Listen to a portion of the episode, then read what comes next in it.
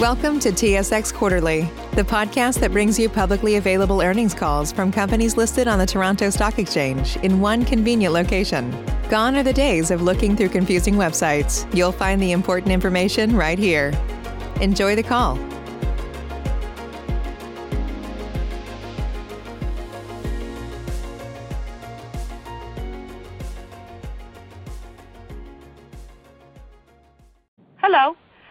Welcome to Colliers International second quarter 2021 investors conference call.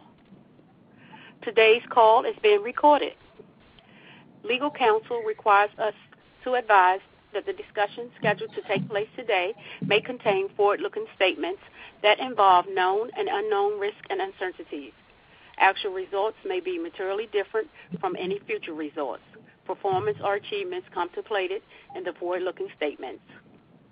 Additional information concerning factors that could cause actual results to materially differ from those in the forward-looking statements is contained in the company's annual information form as filed with Canadian Securities Administrators and the company's annual report on Form 40-F as filed with the U.S. Securities and Exchange Commission. As a reminder, today's call is being recorded. Today is August the 4th, 2021. And at this time, for opening remarks and introductions, I would like to turn the call over to the Global Chairman and Chief Executive Officer, Mr. Jay Hennick. Please go ahead, sir. Thank you, uh, operator. Good morning, and thanks for joining us for this second quarter conference call. I'm Jay Hennick, Chairman and Chief Executive Officer of the company, and with me today is Christian Mayer, Chief Financial Officer. As always, this call is being webcast and is available in the investor relations section of our website. A presentation slide deck is also available there to accompany today's call. As you know, earlier today, Colliers reported robust second quarter results with strong momentum across all service lines. During the quarter, both capital markets and leasing were up materially versus the prior year. And when comparing the results to the same period in 2019, pre-pandemic, revenues from capital markets were also up materially, while leasing mostly recovered, although slightly still below the 2019 levels. Our outsourcing and advisory and investment management service lines posted strong high teens internal growth versus the prior year. Investment management had another record-breaking fundraising quarter, raising more than $2 billion and bringing total assets under management to more than $44 billion. And Both Colliers Engineering & Design and Colliers Mortgage delivered excellent year-over-year performance as we continue to accelerate the growth of these business lines for the future.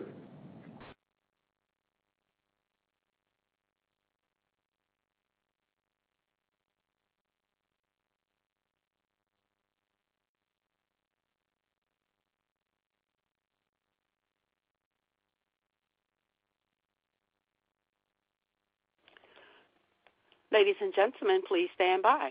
Your conference will resume momentarily. Please stand by.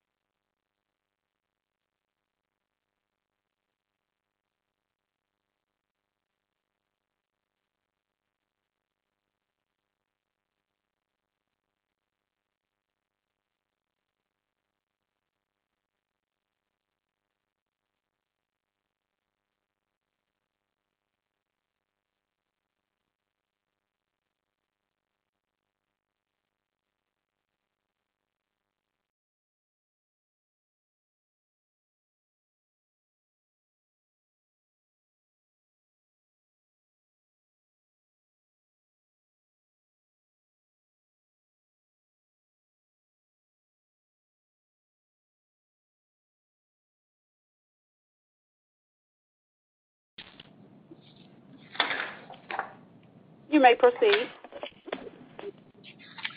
apologize for the cutoff um, uh, uh, participants, but earlier today, as I've already mentioned, Colliers reported robust second quarter results with strong momentum across all service lines. During the quarter, both capital markets and leasing were up materially versus the prior year. And When we compare those results to the same period in 2019, which was the pre-pandemic, revenues from capital markets were also up materially this year, while leasing mostly recovered, although still slightly below 2019 levels. Our outsourcing and advisory and investment management service lines posted strong high teens internal growth versus the prior year. Investment management had another record-breaking fundraising quarter, raising more than $2 billion and bringing our total assets under management to more than 44 billion. And Both Colliers Engineering & Design and Colliers Mortgage delivered excellent year-over-year performance as we continue to accelerate growth of these service lines for the future. Based on our strong results today, we are again raising our full-year financial results. I was glad to see capital markets and leasing recover so nicely. Although they were obviously affected by the pandemic, as was the case for so many others, we should remember that these services are really essential services needed by our clients everywhere we do business. So Ultimately, we would have expected them to recover as we are seeing now. Let's hope the recovery in leasing especially continues. Finally, after quarter end, as you'll hear from Christian, Colliers announced the private placement of a new series of senior notes, providing us with additional low-cost, long-term debt capital, bringing our overall liquidity to more than $1 billion. The bottom line is Colliers is a highly respected global company with excellent growth prospects, and we keep getting stronger. We are highly diversified by revenue, by client, by asset class, and by geography, and we're more resilient than most, with about 50% of our revenues and 54% of our EBITDA coming from stable, recurring, and long-duration service contracts. These fundamentals are very hard to beat. With our proven track record of more than 27 years, balanced and diversified business model, unique enterprising culture, and of course, significant inside ownership, Colliers is well-positioned to continue to create exceptional value for shareholders for many years to come. Now let me turn things over to Christian for some comment, and then we'll open up things for questions. Christian? Thank you, Jay. As announced earlier, Colliers reported robust second quarter financial results. My comments follow the flow of the slides posted on the investor relations section of colliers.com to accompany this call. Please note that the non-GAAP measures referenced on this call are as defined in the press release issued today. All references to revenue growth are expressed in local currency. Second quarter 2021 revenues were 946 million, up 64% relative to the prior year. Capital markets and leasing were up materially compared to the prior year's pandemic-impacted levels and drove our 47% internal revenue growth rate for the quarter. The remainder of the growth came from the positive contribution of acquisitions completed in the past year. Compared to 2019 pre-pandemic peak levels, capital markets were up 34% internally, while leasing recovered to within 9% of 2019 levels. Q2 consolidated adjusted EBITDA was 137 million, more than double the 60 million reported one year ago, with margins of 14.4% versus 10.9% in the prior year quarter. Our margin benefited from the rebound of capital markets and leasing revenues, as mentioned, active operating cost management in light of the pandemic, and the favorable impact of acquisitions. Second quarter Americas region revenues were 583 million, up 84% over the prior year period. Capital markets revenues were up 141%, driven by strong debt origination revenues as well as significant increases in industrial and multifamily sales transaction activity. Leasing revenues were up 72%, largely due to stronger industrial leasing activity across the region versus the prior year period. Office leasing activity has also started to pick up, but remains well below pre-pandemic levels. Outsourcing and advisory revenues were up 64%, driven by recent acquisitions and internal growth. Adjusted EBITDA was 79 million, more than triple the 24 million reported last year, with operating leverage from higher revenues, the impact of higher margin acquisitions, and reduced operating costs from measures implemented during the pandemic. EMEA second quarter revenues were 159 million, up 45% from one year ago, with strong revenue increases in each service line, most notably in capital markets. Adjusted EBITDA for the region was 21 million relative to 6 million last year on higher revenues and cost savings from measures implemented due to the pandemic. Second quarter Asia Pacific revenues were 154 million, up 38% relative to the prior year period, with all service lines reporting robust growth, particularly in Australia and New Zealand. Adjusted EBITDA was 21 million compared to 12 million last year, with the increase attributable to operating leverage and active cost management during the pandemic. Certain parts of Asia Pacific are experiencing a surge in COVID-19 variant cases, which led to further lockdowns during the quarter. We are mindful of the impact this could have on activity for the second half of 2021. Investment management revenues were 51 million, up 21% versus the prior year period, and reflected only recurring management fees, as there was no carried interest reported in either period. Assets under management were 45 billion at quarter end, up 25% from one year ago, and reflected another record quarter of fundraising following on the record result achieved in the first quarter. Adjusted EBITDA for the quarter was 21 million, up from 17 million generated in the prior year period. Operating cash flow for the first six months of 2021 was $19 million, but adjusted for the non-recurring cash component of the long-term incentive arrangement settlement was 115 million relative to cash usage of 93 million in the first half of 2020. Cash flow was positively impacted by higher earnings and a reduction in working capital usage, primarily related to accrued compensation. Capital expenditures for the first half of the year were 33 million, a significant increase from the prior year, and reflected investments in facilities in several markets, including certain markets where we deferred relocations and expansions during the pandemic. For the full year 2021, we expect CapEx to be in the range of $65 million-$75 million, and about a third of this CapEx will be landlord-funded leasehold improvements. Turning to our debt capital structure, our net debt to pro forma adjusted EBITDA was 0.9x at June 30th, a decrease of 0.1x relative to year-end.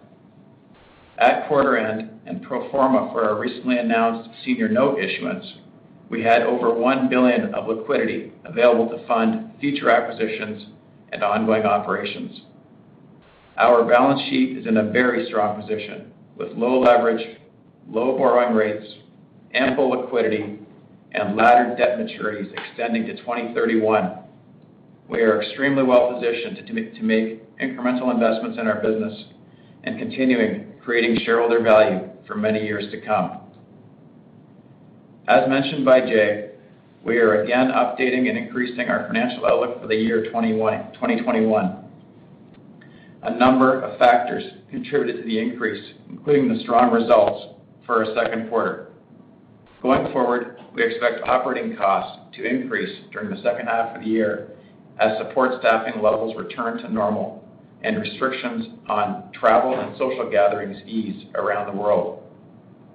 Our updated outlook for revenue is an increase of 20%-30% relative to 2020. and For adjusted EBITDA, we now expect an increase of 25%-35%. we will reassess and update our outlook again after the third quarter.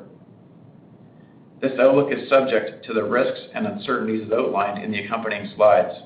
It is also important to note that we have now passed the full year anniversaries of the significant acquisitions completed last year, and as a result, the growth embedded in the outlook going forward will largely be internal. Further, operating performance in the second half of last year improved relative to the early stages of the pandemic, and as such, we expect variances for the remainder of the year to be more modest. That concludes my prepared remarks, and I would now like to turn the call back to the operator for questions. Thank you. Ladies and gentlemen, as a reminder to ask the question, you will need to press star then one on your telephone. To withdraw your question, press the pound key. Again, that's star one to ask the question. Please stand by while we compile the Q&A roster. Our first question comes from the line of Frederic Bastien with Raymond James. Your line is open. What's the easiest choice you can make? Window instead of middle seat? Picking a vendor who sends a great gift basket? Outsourcing business tasks you hate? What about selling with Shopify? Whether you're selling a little or a lot, Shopify helps you do your thing, however you cha-ching. Shopify is the global commerce platform that helps you sell at every stage of your business. From the launch your online shop stage to the first real life store stage, all the way to the did we just hit a million orders stage. Shopify's there to help you grow. Whether you're selling scented soap or offering outdoor outfits, Shopify helps you sell. Wherever and whatever you're selling, Shopify's got you covered. Sign up for a $1 per month trial period at shopify.com slash try. Go to shopify.com slash try now to grow your business, no matter what stage you're in. Shopify.com slash try. Good morning, gentlemen. Great results. Thanks, Fred. Um, Jay, can you please discuss the factors that drove the strong internal growth on the outsourcing and advisory side? And just wondering if the strength uh, was broadly consistent across regions. Um, you know, there was a little bit of M&A transactions in the growth in um, outsourcing and advisory in this quarter, so there's a little bit of that. Um, but Otherwise, it just continues to grow and be strong. And uh, you know, There's nothing really to point to other than uh, we ourselves were surprised at the uh, the extent of the growth in that in that particular business segment this quarter. Are you seeing so the benefits of maybe cross-selling the services across your platform? Uh, well, cross-selling for sure is an element. Uh, I think there was a lot of pent-up demand in a lot of services. We're seeing a lot of advisory services around return to work, uh, re-looking at existing infrastructure and offices and what changes we could be making to help um, adjust for the new norm. So cross-selling, but I think um, more pent-up demand and an alteration or potential alteration to the construct of an office is is really driving some of that as well. Fred, one other thing I'd add to that is that uh, in Q2 of 2020, we had a few delays on some of our project management assignments uh, in various parts of the world. So, you know, that's obviously all back to normal, and those contracts are proceeding. Um, so that's part of the variance as well. Okay, that's helpful. Uh, while we got you, uh, Christian, you used to quantify the contribution of your uh, tuck-in acquisitions to overall growth. Are you able to share the impact of M&A on both capital markets and the outsourcing advisory practice? No. I mean, we got the internal growth rates on a consolidated basis, but we're not going to get into the details around um, the uh, growth rates by service line. All right. Fair enough. Um, my last question, the market for labor and professionals seems to be getting tighter and tighter by the day. Has this slowed your ability to recruit and uh, retain talent? Um, yeah, it has for sure. Um, it has uh, impacted us differently in different areas. I would say in uh in property management, not as much. In brokerage, uh, I think, uh, or transaction services across the board, we're up versus last year nicely. I think part of that is uh is our strong recruiting programs, which are Uh, firmly in place and continuing to gain momentum. Um, but I think in the new areas, in engineering and design, um, uh, talent is critical. Uh, it's an ongoing battle there. We've been successful, but it's it's all out it's all out warfare there. And investment management also is another area where Uh, it's an attractive area to work, but picking the right people is uh, critical. So, um, but interestingly, uh, through the past sort of 18 months, retention rates have been very high for us at Colliers, and I think that bodes well for our unique culture that we talk about and a variety of other things. You know, it's not to your question, but it's current for us. We just completed our annual engagement survey across the board, and our numbers were better than ever.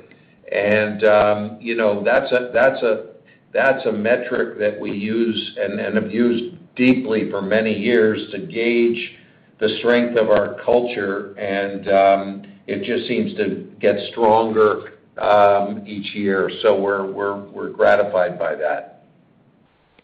Thank you for your comments. Thanks. Thank you. Our next question comes from the line of Stephen MacLeod with BMO Capital Markets. Your line is open. Uh, thank you. Good morning, guys. Hey, Steve. Morning. Morning. Um, I just wanted to uh, just circle around the Americas here. You had uh, very strong growth there on the top line. And I'm just curious if you can give a little bit of color around you know, any any sort of geographic uh, or regional strength you saw in the Americas and sort of how things are shaping up um, into Q3. Yeah. Steve, you're right. I mean, the Americas were um, very strong in the quarter. I think uh, it was broad-based across the region. Canada, U.S., uh, even LATAM, uh, had strong performance year-over-year there. Um, certainly, we're benefiting from um, the mortgage business and the um, engineering business that was acquired, the two businesses that were acquired last early last summer. Um, uh, I mean, those are uh, in the numbers in the current year quarter, but not in the comparative uh, quarter period. Um and mortgage itself um, had a great quarter, um, another you know strong quarter for originations in the multifamily space. Also refinancing activity in the multifamily space continues to be strong. Um, that uh, was a nice contribution uh, to the overall result. Um, you know, as I outlined on my prepared remarks, um, capital markets and leasing uh, were both you know, very strong during the quarter. You know, capital markets you know, more than double, leasing up nicely, especially in the industrial side of things. Uh and obviously, still some work to do and some rebound to occur um, in office leasing um, you know, as we look ahead uh, to future quarters. Uh, that's great. Um and then you mentioned also in the prepared remarks some, um, you know, I guess, I don't know if you call it weakness around office, or I guess sort of office leasing picking up. Can you just talk a little about how that trend has evolved over the last couple of quarters with more uh, you know, more gyrations around return to work and things like that? Um, so, uh, office leasing um, has uh, been significantly impacted, obviously, um, each quarter over the past year. Our Uh, leasing revenues have uh, rebounded, uh, as indicated in my prepared remarks. Um, you know, office leasing um, is a smaller component of our overall leasing revenues now than it was, and office leasing is still around 29% below 2019 levels at the current stage. Um, and we've increased, in fact, our industrial leasing activity over 2019 levels, Uh, resulting in overall office leasing uh, being sorry overall leasing being down 9% relative to 2019 levels. So uh, you know, things are improving. Um and I think, um, as we look ahead, um, you know, we expect that improvement to continue. You know, the one thing I would add to that, Steve, is that office leasing is anything but clear right now. I think that that applies virtually around the world. You're seeing leases uh, in offices. Some firms are being very bold, but most are taking still a short-term approach. They're taking their time to understand how their offices should be reconfigured. They haven't finalized plans on return to work and what that means. Are they coming back in September in some markets? Are they insisting on on vaccinations for everybody that comes back in the market? So um, the office component is really still uncertain. Um, and, and, and, and as you probably remember, the the, um, the uh, revenues that we generate from office leasing compared to other leasing forms is generally higher. But as Christian said, we've always had a very strong industrial uh, uh, leasing practice. And so that's why our numbers are doing so well in terms of uh, leasing numbers are doing so well in terms of rebounding. Uh but until the office market starts to come back with some clarity and certainty, um, you know, it's still gonna lag the capital markets piece of it. Okay. That's great color. Thank you. Um and then maybe just finally turning to the outlook. You know, it looks like uh looks like really the numbers, the you know, your outlook increased on the back of the strong Q2.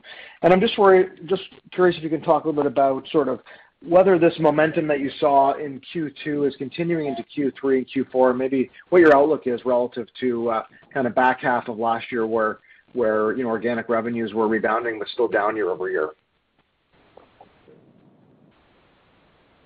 Uh, Steve, that's a great question. Um, you know, the back half of last year uh, was a significant improvement over Q2 uh, of last year. So things improved progressively um, through 2020.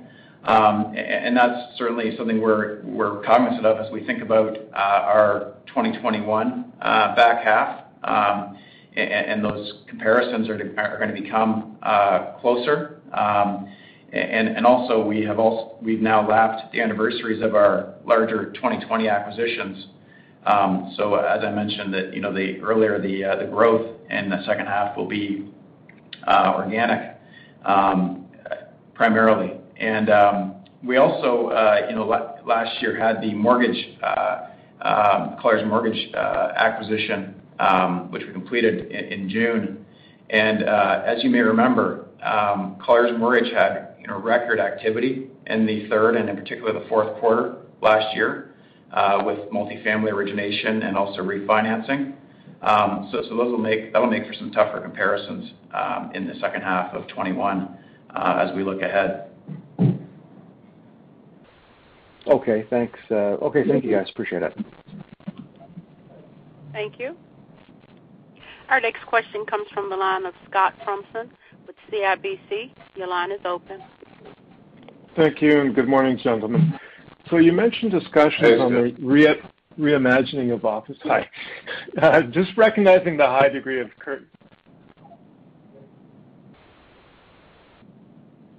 Sorry, we can't hear you. Can you say that again? Sure. We can't hear you. Can you say it again? Can you hear me? No. Okay. I'll hang up. Okay. Operator, could we have the next question until he reengages? Our next question comes from the line of Stephen Sheldon with William Blair. Your line is open. Hey, guys. Thanks. Um, just one for me. Um, on the commentary for operating costs to increase in the second half of the year, are you more or less assuming that you're going back to kind of a normalized operating environment? I guess meaning that the temporary cost savings in 2020 in areas like travel and entertainment are moving back to what you typically expect, and so be some normalization second half of this year and into the first half of 2021. Would that be the right way to think about it? Well, uh, Stephen, we've been operating uh, with a very um, you know disciplined approach uh, for the last year and a half around the pandemic, and and we've taken support costs out of the out of the business, support staffing, um, and and also obviously the travel and meetings and and uh, um, events and stuff like that. Um, some of that activity um, is going to return in the back half of the year, uh, and that's um you know included in in our outlook. Um but certainly, uh, we don't expect the full amount of cost that we had prior to the pandemic to return. As you may recall, we took about 145 million of cost out during 2020, and our expectation is that about 80% of those costs will return, and the balance um, will not and will result in uh, operating um, leverage um, and margin improvement in the future. So That's the way we're thinking about it.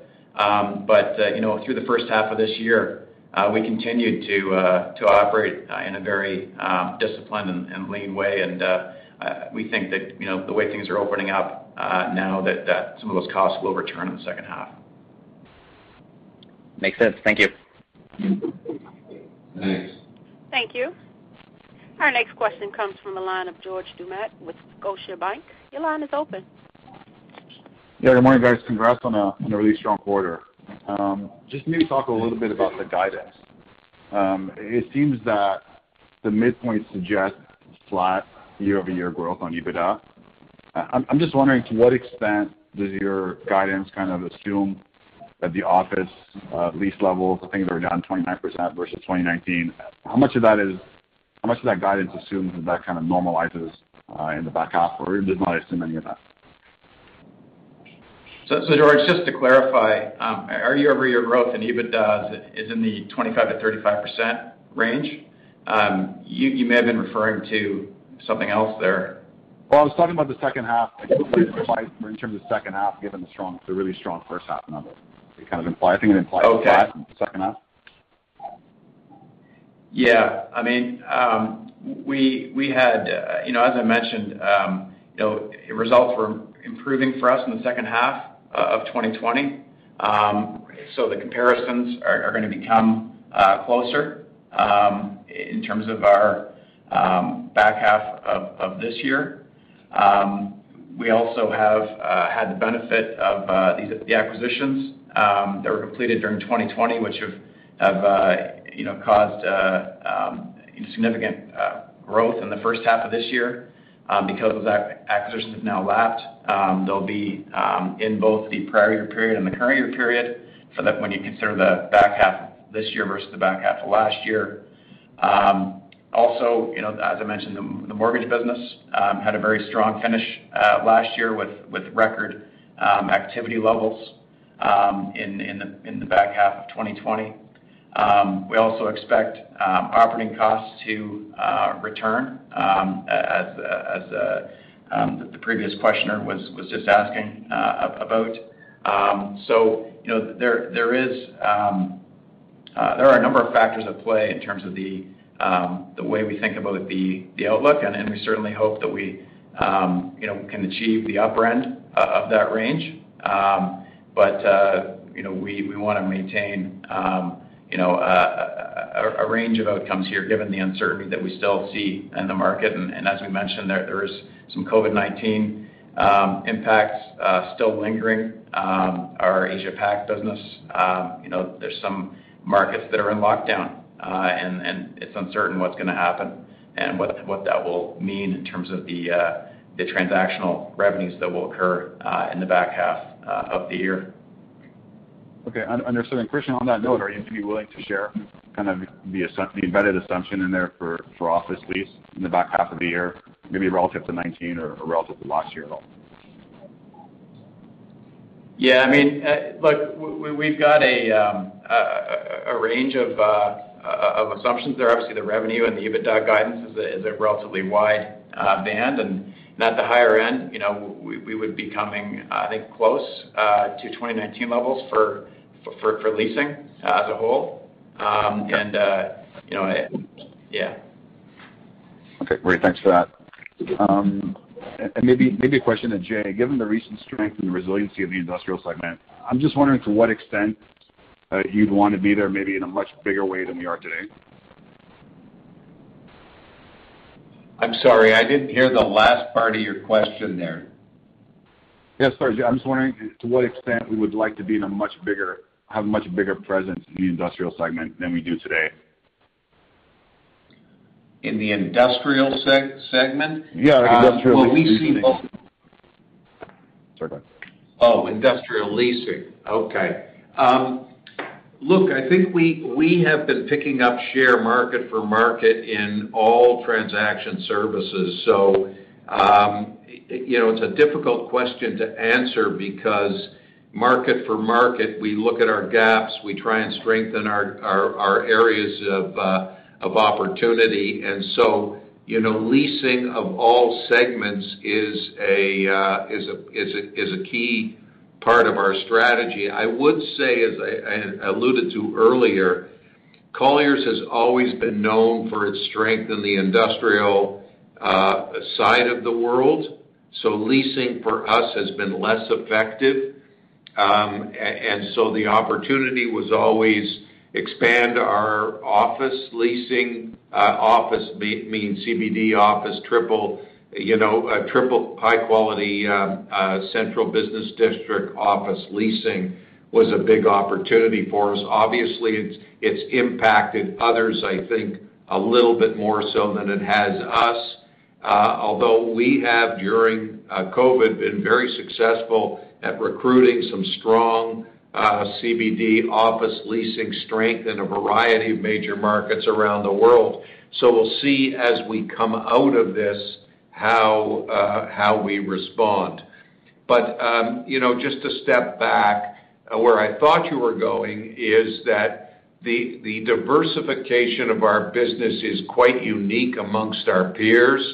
We have now with our two uh, additional platforms, um, uh, including and plus investment management, a much wider and diverse business in so many ways. So um, the transaction side of our business, although critically important and highly profitable and has made a name for Colliers globally around the world, um, is is, a is a portion of our business that will continue to grow nicely. But I think you're gonna see greater growth from those other areas over the next year or two or longer. Okay, that's helpful. Thanks. And just one last one, if I may. You know, very good growth in fundraising activity and investment management, AUM. Can you talk a little bit about the momentum that you expect there as we kind of go into the second half and into next year? Or maybe share with us some fundraising activity that's slated for the year. Thanks. Yeah. Harrison Street, uh Harrison Street. Let's start with results. Harrison Street, over a long period of time, has delivered phenomenal results um, in every metric, one, three, five years since inception. They've always been able to deliver in the top, um, I would say quartile to decile uh, in certain categories. They have focused on assets that are differentiated, you might call a little bit more complex, and they manage them well. And As a result, they've delivered great returns for investors. And What's happening is, as people are looking to allocate their capital, this is a very interesting area for uh, for uh, for capital allocation. And I'm cautiously optimistic that the third quarter and the fourth quarter will be record fundraising quarters again for uh, Harrison Street. We never know. I'm touching wood as I say this. You never know. Um, but uh, there's lots of activity uh, both in fundraising and also in um, allocating that capital to appropriate transactions, whether it's in North America or in Europe, where they're both they're strong, very strong in North America. They're establishing a new fund in Canada, um, which hopefully will become live in the next 45 days, uh, a first for Harrison Street. Their European funds continue to grow.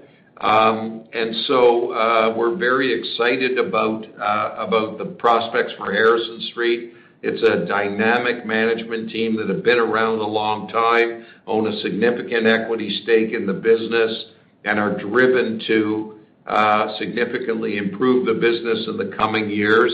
And they've done that with things like infrastructure, social infrastructure, open-ended funds, among other things. So, um, yes, we're very excited about Harrison Street. All right. Thanks for your answers. Thank you. Our next question comes from the line of Daryl Young with TD Securities. Your line is open. Morning, guys. Um, first question's on the margins in the Americas. Um, I know, Christian, you mentioned that there would be uh, a return of a lot of costs uh, cut during the pandemic. But I think even pre-pandemic, you were on a path to sort of um, integrating that platform and taking costs out. So just wondering if you wanted to kind of share some of the opportunities there, or if today's margins are a run rate. Yeah. Relative to historical um, uh, historical uh, numbers, um, you know, our margins uh, you know, Q2 this year are meaningfully um, higher. Absent the pandemic, they're meaningfully higher as well. Um and that is because of the uh the service mix we now have with the two acquisitions that were completed last year, Colliers Mortgage and Colliers Engineering, Um, which are both uh you know accretive uh, to the Americas margin. Um, but uh, in terms of the um, opportunity, uh, it has been in the U.S. where we have focused over the last number of years to to um you know enhance the efficiency of that operation. We have integrated businesses uh, that we've acquired, and we've been very active acquirers in the U.S.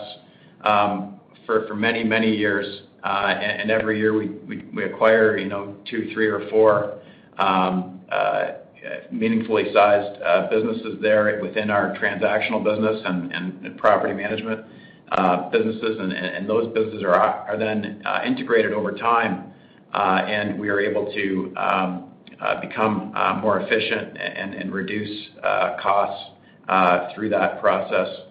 We also um, you know, have, over the last couple years um, in particular, um, you know, taken steps to become more productive in terms of our flow-through from transactional revenue. And you know, those steps are starting to bear fruit Um, here, uh, and evidently so uh, in the second quarter and in the year-to-date results uh, for 2021. I think we're on a good path. Um and our U.S. business, um, you know, the transactional business in particular, um, is on a path to continue that margin enhancement over the next you know, two or three years. Uh and we hope to to get that business you know, up to a 12% uh, margin uh, relative to you know, what we've seen historically in the um, you know, the 8% range. So uh, it's a pretty meaningful lift on a pretty large part of our business, which will impact our consolidated margin positively over time. Okay, great. And then on the um, sales transaction side, just curious what your views are on how much of the activity is a pull forward of future deals uh, just in the low rate environment, and maybe what your kind of macro or longer-term outlook is for transaction activity levels. Yeah. I mean, in terms of uh, pull forward of transactions and timing, I mean, I guess there is a sense out there that there is some pent-up demand uh, for activity. Um, but uh, I think, uh, you know, markets um, are generally, um, you know, they're strong, that there is confidence out there. Borrowing costs are low, credit's available. And I think businesses and investors have, uh, you know, uh, the desire to transact. So I don't think it's as much of an issue of uh, pull forward or pent-up demand. It's just, you know, activity um, is strong for the factors that I mentioned. Okay, great. And then just one last one. We've seen some um, big announcements, obviously, in the funding environment in the U.S. for uh, infrastructure spending. And just curious what the pipeline of work is looking like for your engineering uh, services business, uh, particularly in the U.S. Um, pipelines for engineering and project management um, are good.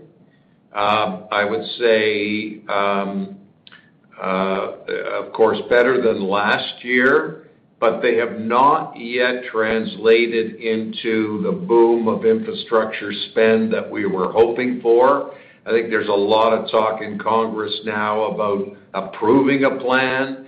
We're excited about them doing that because that will translate. Uh, but we've got one of the great things about that business is it's got long duration contracts, and so we've got full pipelines. Um, and as I mentioned earlier, one of the constraining factors is people. And so, um, you know, we are, um, I think we're in a great spot, uh, but uh, we're gonna need great people to execute. And uh, so we'll wait and see how we do. But I think the trends, the tailwind is positive, and we hope to capitalize well as soon as it starts to roll out. Okay, great. That's all from me. Great quarter, guys. Thanks. Thanks, Daryl. Thank you. Our next question comes from the line of Matt Logan with RBC Capital Markets. Your line is open. Thank you, and good morning. Hey, Matt. Uh, Jay, in your press release, your comments touched on developing Colliers Engineering and Colliers Mortgage as growth engines for the future. Can you talk about what's changed since you acquired these businesses? And, you know, perhaps some thoughts on your competitors following you into the engineering space as well. You know, it's a great question. First of all, you know, a lot has changed. One of the big things is we've rebranded it as Colliers Engineering & Design, as an example. Um and we started with what we thought was a great platform. Uh, we started with a platform of great professionals that did not wanna be acquired by a firm and be owned 100% by a firm. They wanted to be partners in the operating business, which is sort of uh, uh, the philosophy of Colliers.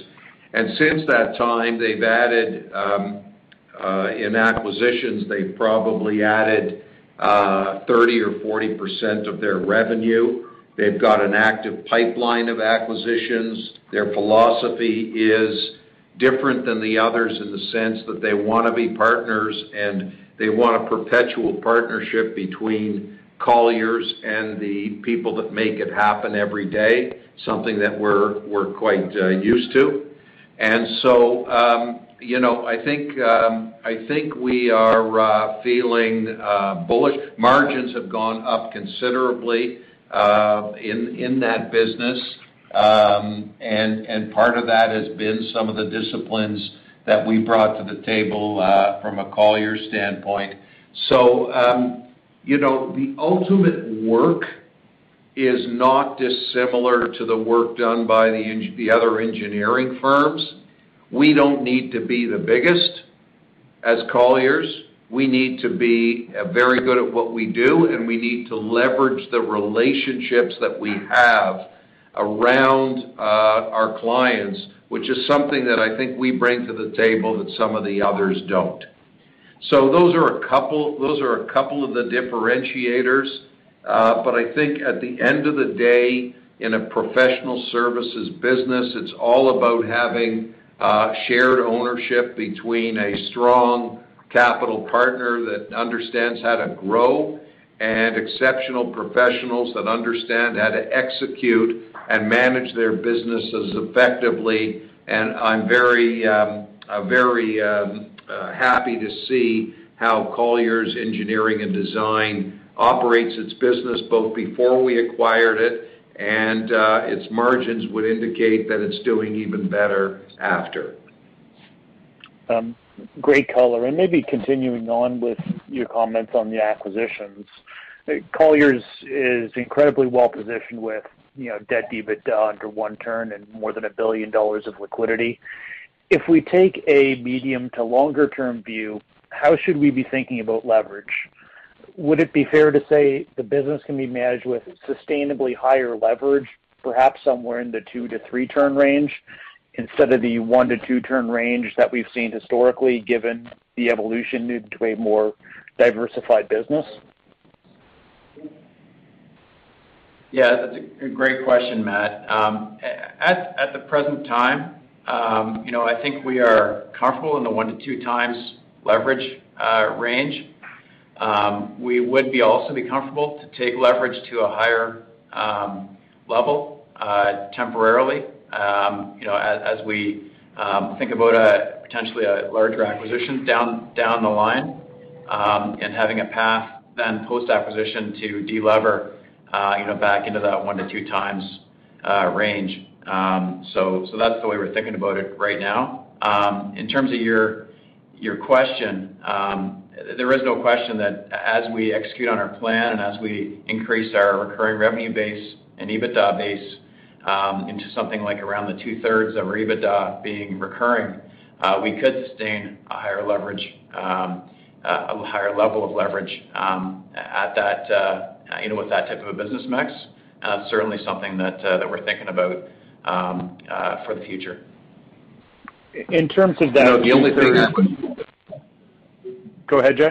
The only thing I would add to that, Matt, is, and you'll understand this, there's a management piece of this and a differentiation piece of this that's important. Um, you know, in private equity, uh, uh, I don't know how people do this. Uh, it's a different life, but they're happy to take leverage up to five and six times and worry about leverage every single day. When you do that, you can't invest in the future, you can't invest in technology, you can't invest in people, and all everybody talks about every single day is cash flow. Did we get the cash flow? Did we pay the bank down to the whatever levels? That's never been our way. Our way has been to build long-term shareholder value. And When you have a partnership structure in a couple of our platforms as we do, that has been the way of our partners. And our partners are all about creating long-term value, long-term sustainable value. And as we move leverage ratios up, and Christian's right, the more recurring revenue, and I believe we have a lot of recurring revenue, and I believe in a private equity environment, somebody could easily leverage our business to six or seven times leverage and be just fine. I wouldn't be managing a business at that level personally, but I think you could do it. It's just not been our way, and I think our way has been successful over many years, and it would be a shock, I think, to our leadership teams if we started to bring our leverage up to private equity type levels. Um, and It may create some near-term growth, but would also create um, you know not long-term sustainable growth, which is what we're trying to accomplish. Maybe just a couple of housekeeping questions here before I turn the call back. In terms of your guidance for the second half of the year, I know Q2 is incredibly strong, but would your outlook for Q3 and Q4 have changed at all vis-à-vis Q1?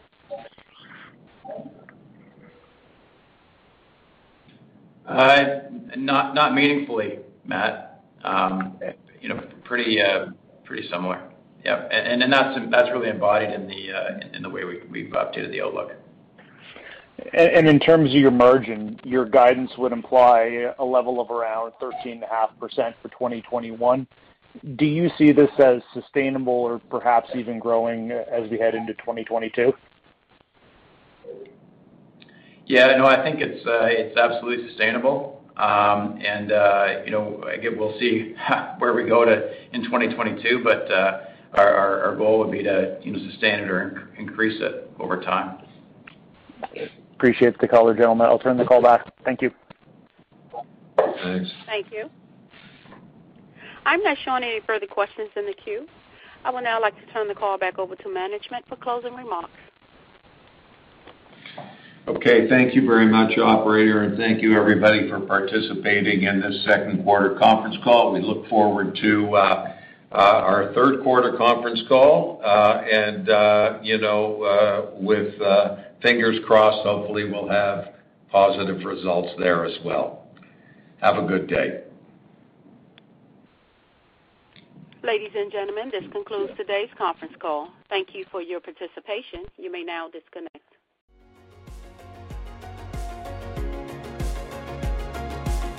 Thank you for listening to TSX Quarterly. If you enjoyed the cast, remember to leave a good rating. And remember, for any additional inquiries, please consult the company's investor relations section on their website. See you next time.